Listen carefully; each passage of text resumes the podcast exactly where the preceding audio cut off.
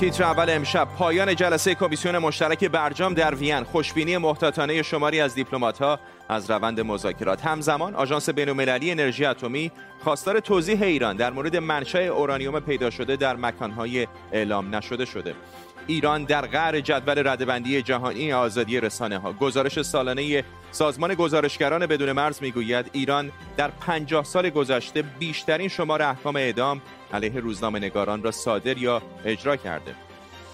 و واکنش محسن نامجو به اتهامهای جنسی. وکیلش می‌گوید همه ادعاهای تعرض کذبند امشب گزارشی از جزئیات یکی از این اتهامها. به تیتر اول خوش آمدید.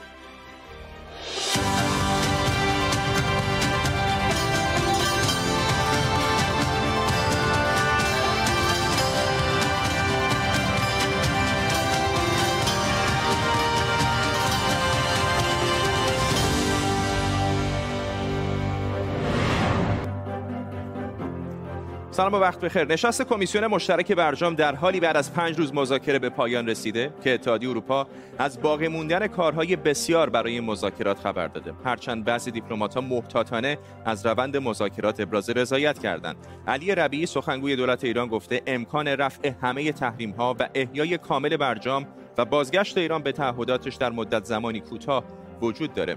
از طرف دیگه گفته شده لیندا گرینفیلد سفیر آمریکا در سازمان ملل هم بازگشت آمریکا به برجام رو منوط به پایبندی کامل ایران به تعهدات هسته ایش دونسته. در طول برنامه با تیمی از کارشناسان و خبرنگاران این موضوع و خبرهای دیگر رو دنبال می‌کنیم. پیش از همه بریم سراغ خبرنگارمون نیلوفر پور ابراهیم در پاریس. نیلوفر این مذاکرات فعلا دست کم این دورش به پایان رسید. چه می‌دونیم در مورد دستاوردها یا شکستهایی که در این مذاکرات داشتن؟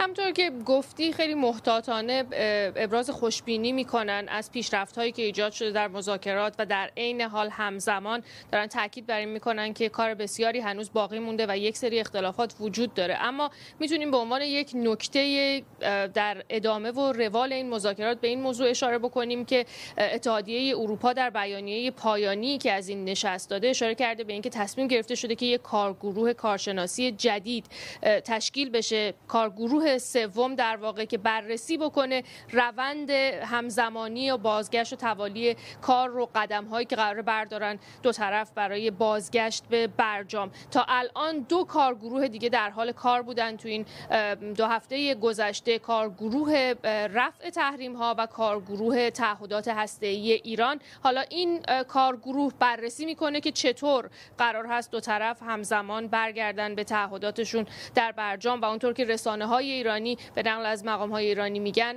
گام های عملی در این زمینه رو بررسی بکنن. پیش از این هم میخائیل اولیانوف نماینده روسیه در سازمان های بین المللی گفته بود که متن پیشنویس یک تفاهم رو آغاز کردن گفتگو در موردش رو و به گفته او می‌تونن طرفین به توافق برسن در یک ماه آینده. حسن روحانی هم در اظهاراتی که همین یک ساعت پیش داشته ابراز امیدواری کرده گفته 60 تا 70 درصد مذاکرات پیشرفت داشته. به غیر از اون می‌دونیم گفتگوهایی هم به موازات این گفتگوهای هسته‌ای کمیسیون برجام در آژانس با کارشناسان آژانس داره, داره انجام میشه در وین. کارشناسان ایران و آژانس برای بررسی منشأ اورانیوم در سایت های اعلام نشده ایران. سایت هایی که حالا محسن رضایی در صحبت هایی که داشته هفته گذشته اشاره کرده به اسنادی که در واقع بر اساس اونها آژانس رفته و این مواد رو پیدا کرده و میگه این اسناد که حالا ایران می‌گفت این اسناد اسنادی هست که اعتباری نداره و جلیه گفته این اسناد اسناد کاملا سری برنامه هسته ای ایران بوده. ایران باید توضیح بده در مورد این مواد که کجا هستن چه استفاده ازشون شده و این گفتگو همچنان در جریان در بیان ممنونم از تو نیلوفر پور ابراهیم خبرنگار ما در پاریس. مهدی قدسی اقتصاددان از مؤسسه مطالعات اقتصاد بین‌المللی وین از اتریش با ما آقای قدسی می‌خوام این ازتون بپرسم که حالا دیپلمات ها همطور که گفتیم محتاطانه دارن ابراز خورسندی می‌کنن از روند مذاکرات. با فرض اینکه به یک توافقی برسن فرض کنیم دو هفته دیگه یک ماه دیگه سه ماه دیگه ایران و آمریکا بگن ما به تعهدات برجامیمون باز خواهیم گشت. از نظر اقتصادی چه نقشه راهی روبروی ایران و آمریکا هست برای برداشته شدن این تحریم ها سلام عرض ادب دارم خدمت شما و بینندگان محترم. خب اگر بخوایم ببینیم که چه اقداماتی باید برداشته بشه که تحریم ها برداشته بشه باید نگاه بکنیم به اینکه این تحریم ها چه بودن و چه اثری روی ایران گذاشتن که من فکر می‌کنم الان جای صحبت اون نباشه.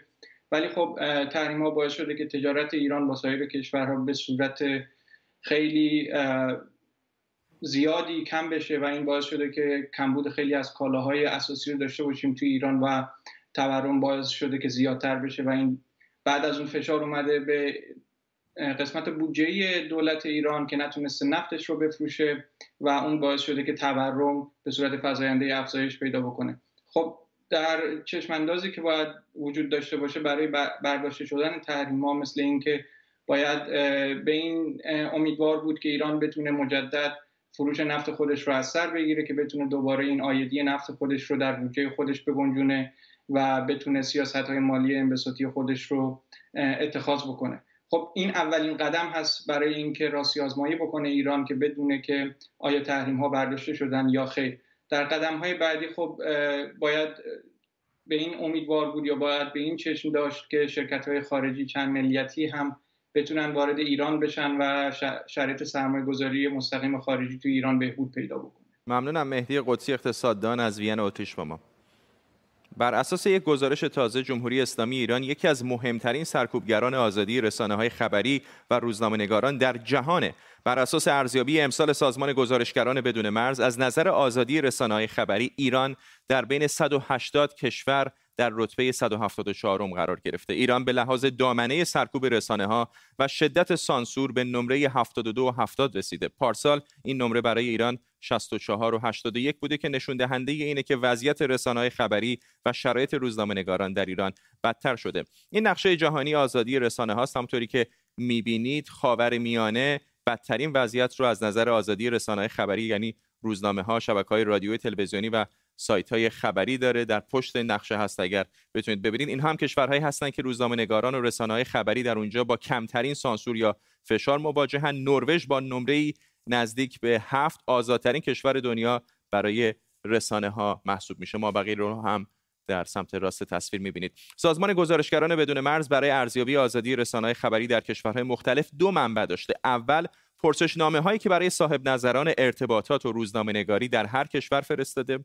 و دوم اطلاعات دریافتیش در مورد دامنه آزار و ارعاب، حبس، تبعید یا قتل روزنامه نگاران یا محاکمه و محکوم کردن اونها در دادگاه های ناعادلانه. کشورهایی که نمرشون بالاتر از 55 بوده کشورهایی که وضعیت آزادی رسانه‌های خبری در اونجا خیلی بد بوده و با رنگ سیاه روی نقشه مشخص شدن وضعیت روزنامه نگاران و رسانه خبری در ایران در سالهای گذشته دائم بدتر شده علاوه بر اینها روزنامه نگاران و خبرنگاران ایرانی فعال در رسانه های فارسی زبان خارج از کشور رو هم مورد آزار و ارعاب قرار دادن. مرتزا کاظمیان همکارم اینجا در استودیو با ماست و این گزارش رو مفصل خونده. وقتی نقشه جهان رو می‌بینی خاورمیانه قشنگ یک خال سیاهی اون وسط هست. حالا به اضافه چند کشور آسیایی مثل چین و کره شمالی. بیشتر در مورد وضعیت ایران بهمون بگو که الان کجا ایستاده و این گزارش چه میگه در مورد ایران؟ خب متاسفانه در یک منطقه سیاه در این نقشه همونطور که اشاره کردی ایران قرار گرفته در رتبه 174 فقط شش کشور یعنی اریتره، کره شمالی، چین، ویتنام، جیبوتی ترکمنستان اینها شش کشوری که فقط پایینتر از ایرانن و البته متحد استراتژیک ایران سوریه هم رتبه 173 کنار ایران قرار گرفته. و متاسفانه اون همسایه های ایران یعنی عربستان سعودی، ازبکستان، تاجیکستان، ترکمنستان اینها همه یک نقشه سیاهی رو در این منطقه شکل دادن کنار مصر، لیبی که سیاهترین وضع آزادی رسانه ها رو این منطقه خاورمیانه و شمال افریقا داره. البته من اشاره کنم که در واقع این همسایه های ایران افغانستان بیش از پنجاه پله بالاتر از ایران ایستاده به جهت آزادی رسانه ها یا پاکستان سی پله بهتره. وضع ترکیه حدود رتبه 143 رو داره سی پله از ایران بهتره. این وضعیت این مقایسه هم وجود داره. البته این رو اشاره کنم که این فقط سازمان گزارشگران بدون مرز نیست که از وضعیت وخیم روزنامه‌نگاران در ایران گزارش میده که این رو هم اشاره کنم. نه فقط این فشار و اعمال سانسور و خودسانسوری در ایران بیشتر شده بلکه تهدید و ارعاب علیه شهروند خبرنگاران هم زیاد شده بنابر گزارش سازمان گزارشگران بدون مرز و البته یک قربانی بزرگی هم داشت روح الله زم که در این گزارش آمده.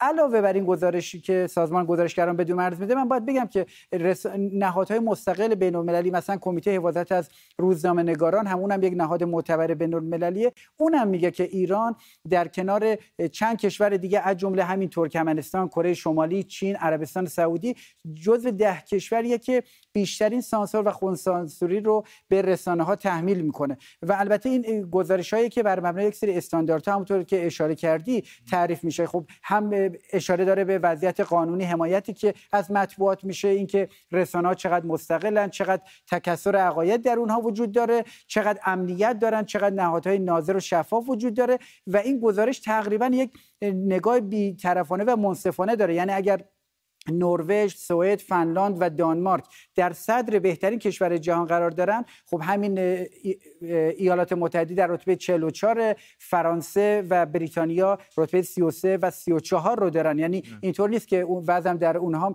گل بلبل باشه. اما خب اختلاف واقعا فاحشه. در اون جایی که ایران و چند کشور ایستادن در قعر جدول و کشورهایی که در اونها آزادی رسانه ها وجود داره. ممنونم از تو. مرتضی کاظمیان همکارم اینجا در استودیو با ما.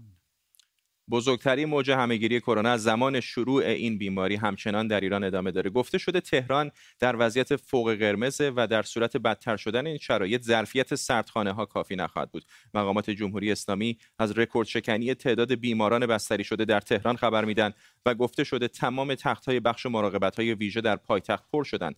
طبق آمار دولت ایران در سه روز گذشته حدود 1200 نفر جانشون رو به دلیل کرونا از دست دادند محمد کاظم عطاری پزشک و پژوهشگر پزشکی اجتماعی از واشنگتن دی سی با آقای عطاری چه اتفاقی داره میفته؟ از یک طرف یک نور امیدی به وجود آمده بود با شرایطی که مثلا اینجا در بریتانیا آمریکا اسرائیل امارات و تعداد دیگر از کشورها که واکسیناسیون رو شروع کردن دیدیم تعداد موارد ابتلا و مرگ داره کاهش پیدا می‌کنه. ولی بعضی کشورها الان هستن مثل هند مثل ایران که یوهو این تعداد داره میره بالا. چه اتفاقی در این کشورها داره میفته؟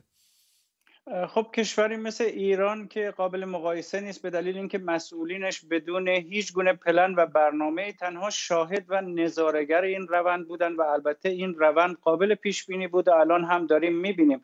در هند هم به دلیل اینکه واکسیناسیون علیرغم اینکه الان حدود 100 میلیون واکسینه ما اونجا داریم باز هم طبق برنامه و روال عادی طی نشد. اما یه تفاوت هست بین کشورهایی که واکسیناسیون رو به طور جدی شروع کردن با ایران. در ایران همچنان روند افزایشی هست. ما این موج رو همراه با ابتلاع بسیار زیادی که سابقه نداشته داریم و روند بالا رونده است. اما در کشوری مثل هند یا کشورهای دیگه ای که یا در اروپا که ما می‌بینیم بعضی وقتها این افزایش صورت می‌گیره به دلیل اینکه واکسیناسیون داره به خوبی پیش میره اینها می‌تونن سریعتر این رو تحت کنترل در بیارن به صورتی که آمار در هند امروز روند کاهشی رو شروع کرده. به همین دلیل واکسیناسیون سرعت اون بسیار اهمیت داره و باید با سرعت بسیار زیاد و مقدار کافی به مردم برسه که بتونن این موجها رو به خوبی و با زمان کم کنترل بکنن. ممنونم از شما محمد کاظم عطاری پزشک و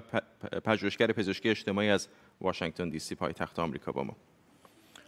در خبری متفاوت آیا حاضرید سوار یک هواپیما بشید و مقصد خودتون رو ندونید؟ در واقع پروازی که هیچ مقصدی نداره و فقط شما رو توی آسمون بچرخونه و بگردونه.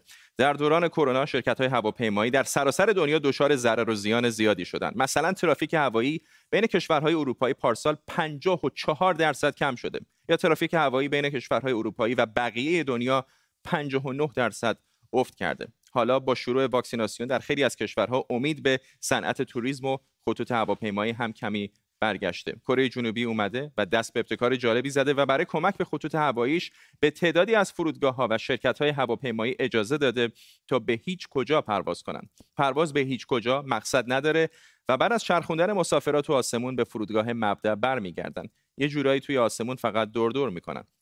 تا الان هفت شرکت هواپیمایی با حدود 8000 مسافر 75 پرواز به هیچ کجا داشتند مسافران این پروازها هم لازم نیست مثل پروازهای دیگه تست اجباری کرونا بدن یا چند روز پرواز بعد از پرواز در قرنطینه بمونن. استقبال از این پروازها نشون میده که چقدر مردم دلشون برای سفر و پرواز و زندگی قبل از کرونا تنگ شده.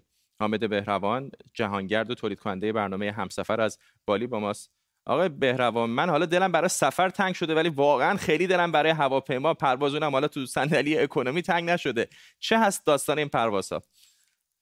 خب هواپیمایی ها باید دست به ابتکار بزنن تا هم مشتری ها رو وفادار نگه دارن به برند هاشون تا بعد از اینکه شروع به اجرای پروازهای واقعا مقصد دار کردن اون مشتری ها با اون برند ها همچنان بمونن و اینکه باید بالاخره خب یک درآمدزایی داشته باشن. این چیز زیاد جدیدی هم نیست. الان چند ماهی است که این پروازهای به هیچ جا داره برگزار میشه. برای مثال شرکت هواپیمایی تایلند اومده پرواز بر فراز 100 مکان مقدس راه انداخته یا شرکت هواپیمایی اوکراین اومده پرواز بر فراز مکانهای دیدنی از جمله چرنوبیل راه انداخته و یا حتی یک شرکت تایوانی اومده یک پرواز برای دوستیابی را انداخته که 20 زن و 20 مرد مجرد رو با خودش به هوا برده و در اونجا سعی کردن با هم گفتگو بکنن تا با هم دوست بشن. خب این فقط هم هواپیمایی ها نیستن که حالا باید دست به ابتکار بزنن. کشورهای مختلف برای جذب گردشگر باید سعی بکنن یک کاری بکنن. برای مثال کشور مالدیو الان اومده یک برنامه جدیدی داره راه میندازه به اسم 3V یا 3V. Visit vaccinate vacation یعنی سر بزن واکسینه شو و تعطیلاتت رو بگذرون. یا برای مثال گفته میشه کشور سربستان که واکسن خیلی زیاد داره شاید یک صنعت جدیدی که بخشی از اون توریسم پزشکی است رو را بندازه برای اینکه فقط مسافرها رو جذب بکنه به سربستان که بتونن واکسن بزنن به خصوص کشورهایی که واکسن به اندازه کافی ندارن. در در چند ماه آینده حداقل به طور کوتاه مدت این چیزها رو خواهیم دید تا اینکه صنعت توریسم به اون حالت اولیش پیش از کووید برگرد ممنون از شما حامد بهربان جهانگرد و تولید کننده برنامه همسفر از بالی با ما. محمد رضا فلاحزاده به عنوان جانشین فرمانده نیروی قدس سپاه پاسداران معرفی شده. انتصاب فلاحزاده در این جایگاه به دنبال درگذشت محمد حجازی جانشین پیشین این نیرو صورت گرفته. مهدی مهدوی آزاد روزنامه‌نگار از بن آلمان به ما پیوسته. آقای مهدوی آزاد در مورد کارنامه او چه می‌دونیم؟ بله ببین قاسم سلیمانی وضعیت بسیار منحصر به فردی داشت. از شرق تا غرب ایران نفوذ به سنتی داشت. بعد از مرگش حکومت دچار مشکل جدی شد. اسماعیل قانی رو که گذاشتن جای قاسم سلیمانی او تخصص شرقه یعنی بیشتر در افغانستان سالها در افغانستان و پاکستان کار کرده. به همین خاطر محمد حجازی رو به عنوان قائم مقام او گذاشتن که تخصص حجازی در واقع سوریه و لبنان بود. حجازی سالها فرمانده کل نیروهای سپاه در لبنان بود. بسیار نزدیک به سید حسن نصرالله. با مرگ آقای حجازی دوباره این خلع پیدا شد و به نظر می‌رسه که آقای فلاحزاده برای پوشوندن این خلع اومده. آقای آقای فلاحزاده اتفاقا برعکس اون که رسانه ها میگن کم میشناسنش به این خاطر که زیاد ازش منتشر چیزی منتشر نشده. خیلی خوب ما میشناسیمش. به این خاطر که 6 سال در زمان آقای احمد نژاد استاندار یزد بود از فاصله سالهای 86 تا 92 سال 86 که آقای خامنه‌ای رفت یزد. در واقع مهماندار اصلی او همین آقای فلاحزاده بود. عکساش هم منتشر شده. یک چهره به شدت فناتیک بسیار متاسف و بسیار باندباز. اون زمان بسیار خبر منتشر شده بود در مورد اینکه تقریبا تمام مقامات ارشد استانداری یزد رو عوض کرد و جاش فرماندهان سپاه پاسداران رو گذاشت. ضمن که آقای فلاحزاده از یاران و دوستان بسیار نزدیک سردار حسین همدانی بود. آقای همدانی همون فرمانده معروفی بود که در سرکوب جنبش سبز نقش داشت و سال در واقع بعد از سال 92 در سوریه کشته شد در تصادف کشته شد گفتن در جنگ با داعش کشته شده. آقای فلاحزاده از اولین کسانی بود که با آقای سردار همدانی رفت به سوریه. هدف اونها این بود که هدفشون این بودش که در اون مقطع معترضان علیه بشار اسد که مردم عادی بودند رو به سبک ایران سرکوب کنن که البته نشد کار از دست در رفت و منجر شد نهایتا به دو سه سال بعد که داعش تشکیل بشه. بنابراین این جناب فلاحزاده در یک جمله مثل سردار همدانی رو باید یکی از بانیان و, و, و عاملان تشکیل غیر مستقیم تشکیل داعش هم بدونیم. مهدی مهدوی آزاد روزنامه نگار از بن آلمان. ممنونم از شما. در پی انتشار ادعاهای مربوط به اتهامهای آزار جنسی توسط محسن نامجو خواننده مشهور ایرانی امروز صبح وکیل او در پاسخ به درخواستهای ما بیانیه ای صادر کرده. در این بیانیه سه صفحه‌ای آلاله کامران وکیل آقای نامجو میگه ویدئوی عذرخواهی موکلش کلی و از روی حسن نیت بوده و اونطور که ایشون میگن به نظر می‌رسه به غلط این تصور رو ایجاد کرده که این اتهامها درست هستند در ادامه این بیانیه اومده همه ادعاهای تجاوز جنسی، تعرض جنسی، ضرب و جرح جنسی یا اقدام برای موارد به طور قاطع و صریح نادرسته. وکیل آقای نامجو گفته در ارتباط با این اتهامها هرگز هیچ شکایت مدنی، دادخواهی، میانجیگری خصوصی یا توافقی در هیچ کشوری صورت نگرفته. او گفته ما در کشور قانون زندگی می کنیم که متهم تا زمانی که فراتر از یک تردید منطقی مجرم شناخته بشه بیگناه به حساب میاد اشارش به ایالات متحده آمریکا. وکیل آقای نامجو در حالی به کلی های جنسی رو کسب خونده که پیشتر خود آقای نامجو در پاسخ به بی بی سی فارسی گفته بود من باید از یک فرد خاص نام می بردم که ماجراش به هشت سال پیش برمیگشت. اما به احترام خود و خانوادهش نمی‌تونم نامش رو ببرم. پس باید می آمدم و به طور عمومی درباره اشتباهی که کردم عذرخواهی می کردم. پیشتر آقای نامجو گفته بود که دیروز سخنگویی از سمت او یا خودش با ما صحبت خواهد کرد ولی فعلا وکیل آقای نامجو به همین بیانیه اکتفا کرده در ایمیلی هم باید اشاره بکنم که وکیل آقای نامجو از ما خواسته که تا زمانی که او بتونه فرصت بیشتری داشته باشه تا پرونده آقای نامجو رو بررسی بکنه ما گزارش های بیشتری منتشر نکنیم. ولی اونطور که گفته بودیم ما امروز در مورد یکی از موضوعات می‌خوایم صحبت بکنیم. نیوشا سارمی همکارم اینجا در استودیو با ماست. نیوشا در این مورد خاص چه اطلاعاتی داریم؟ این موردی متفاوت هست از اون موردی که در توییتر بهش اشاره شده بود موسوم به ماهی.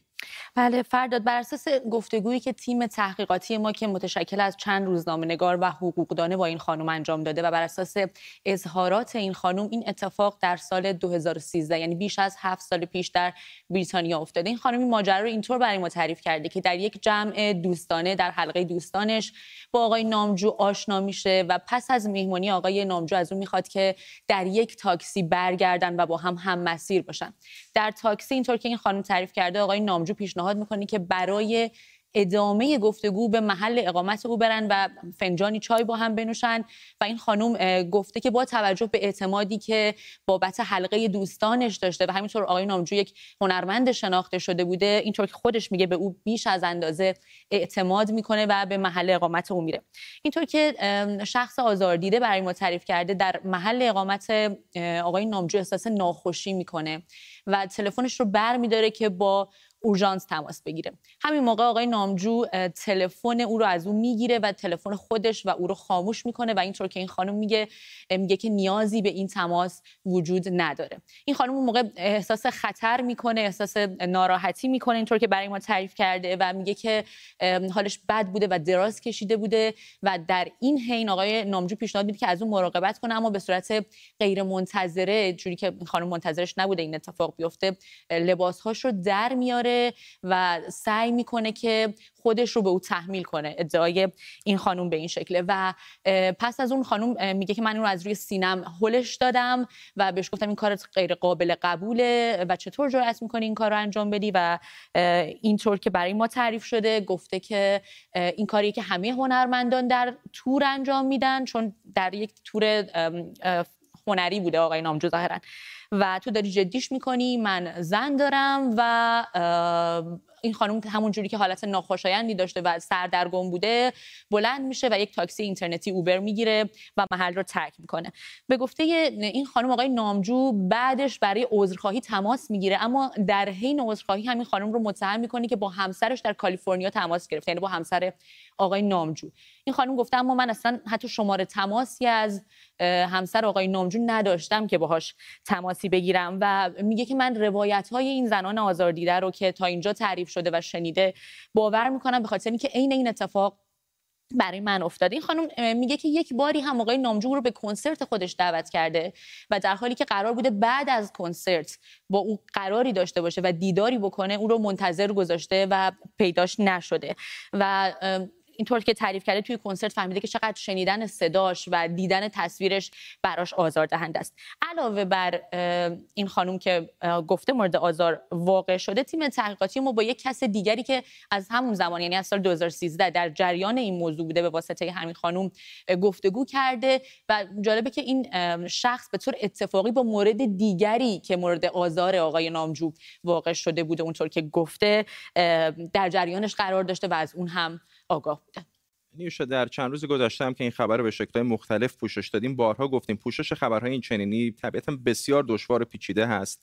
وکیل آقای نامجو بیانیش رو خوندیم. به طور کلی هر نوع آزار و تعرضی رو کذب خونده و رد کرده. من اتفاقا در همین مورد خاص از آقای نامجو خواستم که واکنشی نشون بده و ایشون این بیانیه کلی رو از طرف وکیلشون فرستاد و کذب خوند من می‌بینم به خصوص در فضای شبکه اجتماعی دو تا بحث وجود داره. بعضیا میگن که فرض رو باید بر براعت همه گذاشت همه بیگناهن مگر اینکه خلافی ثابت بشه. از اون طرف کسانی هستن که میگن آزار دیده ها رو باید شنید و باید حرفای اونها رو باور کرد. گمان نمی‌کنم این دوتا در تعارض با هم باشه. یعنی یعنی میشه هم پیشفرض رو بر این گذاشتش که کسی که داره روایتی رو میگه به اون باور داره درسته. و باز هم فرض رو بر این گذاشتش که کسی هم که متهم هست بیگناه هست مگر اینکه خلاف اون ثابت بشه. ولی در کار ما در کار روزنامه نگاری به یک جایی می‌رسی روایت هایی رو می‌بینی تا جایی که در توان فنی و حقوقی ما هست راستی آزمایی می‌کنی و بعد به یک قضاوت روزنامه نگاری می‌رسی که آیا باید یک خبر رو پوشش داد یا نه.